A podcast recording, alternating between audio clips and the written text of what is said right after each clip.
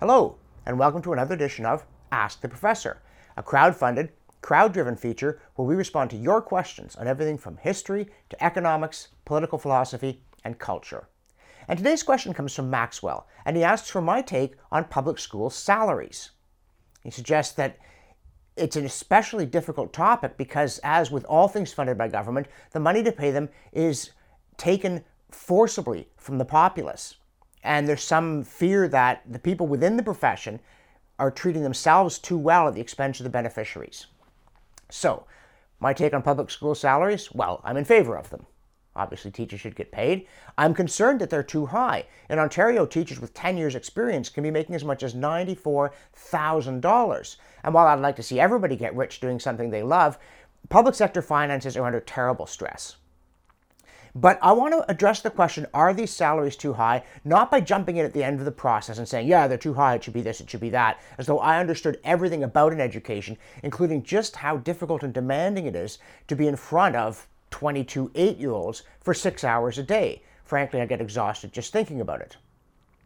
But when you're trying to figure out how to do things in public policy, it's really important not to just put a covetous eye on the outcome and say, oh, well, I know everything, this is how it should be, but to think about the kind of processes that will generate fair and effective results. It's one of the key differences between liberals and conservatives. Liberals are impatient with rules. They trust their superior compassion and intellect sufficiently to believe that they can come into any situation, see what the proper outcome should be, and decree that it be so in a way that is to the general advantage.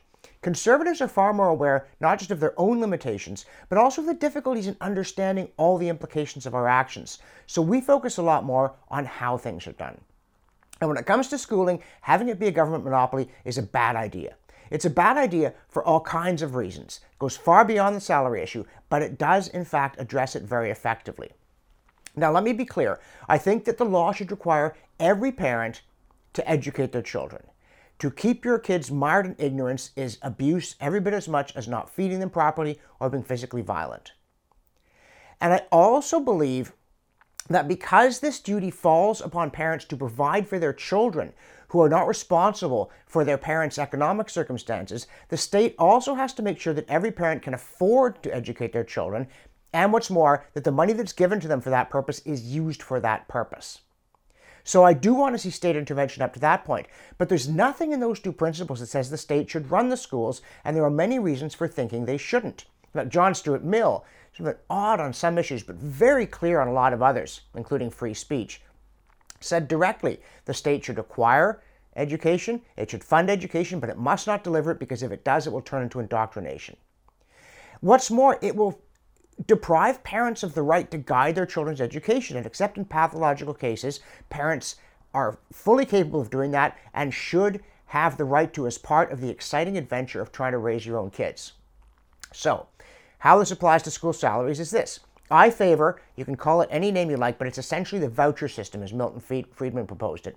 Every parent is given a certificate each year for each school age child, which any educational institution that is accredited can cash in for a fixed amount. And then the parents decide where their kids get educated, including homeschooled or informal neighbor schooling, provided again that there are certain standards that are met because of the requirement that you educate your kids. If you adopt this system, instead of children following the money to where the government put it, the money follows the children to where the parents put them. And this, to me, is a much better way of allowing parents to decide how their kids are educated, to control the process, to deal with disputes about what should or shouldn't be on the curriculum. You'd get diversity, real diversity, not the fake kind where everybody looks different but sounds the same, but genuine, dynamic variation and experimentation in education.